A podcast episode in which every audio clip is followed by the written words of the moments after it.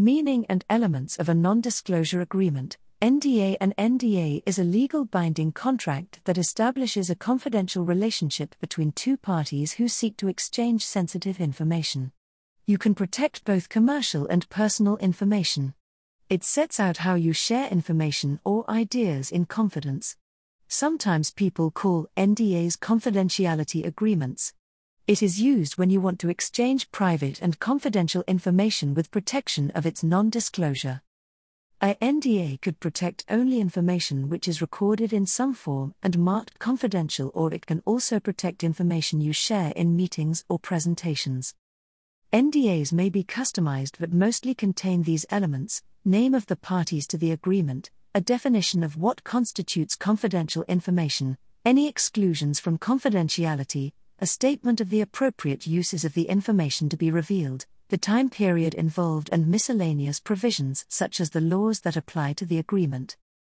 NDA should be realistic as the person you are talking to might need to share your information with others.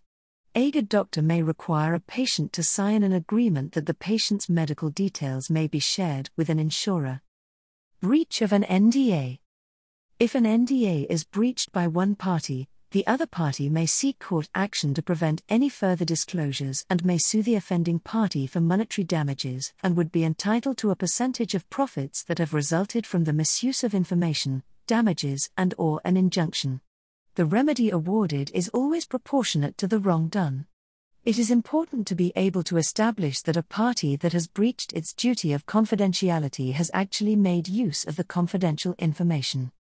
Because an NDA can be used in a very wide range of situations, the remedy can differ from one case to another.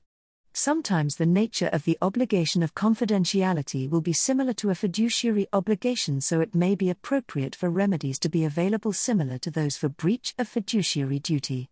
Sometimes the nature of the obligation may be similar to the obligations which protect intellectual property, and therefore a remedy commonly used in intellectual property disputes may be appropriate. In other cases, the obligation of confidentiality may arise out of a contract, and so a remedy analogous to a breach of contract remedy may be suitable. Finally, the law of confidence may be used to address use of private information obtained by a stranger, and therefore a relevant analogy may be drawn from the law of tort. What is excluded? NDA cannot, however, stop anybody from whistleblowing or reporting a crime or inappropriate behavior or misconduct to the police.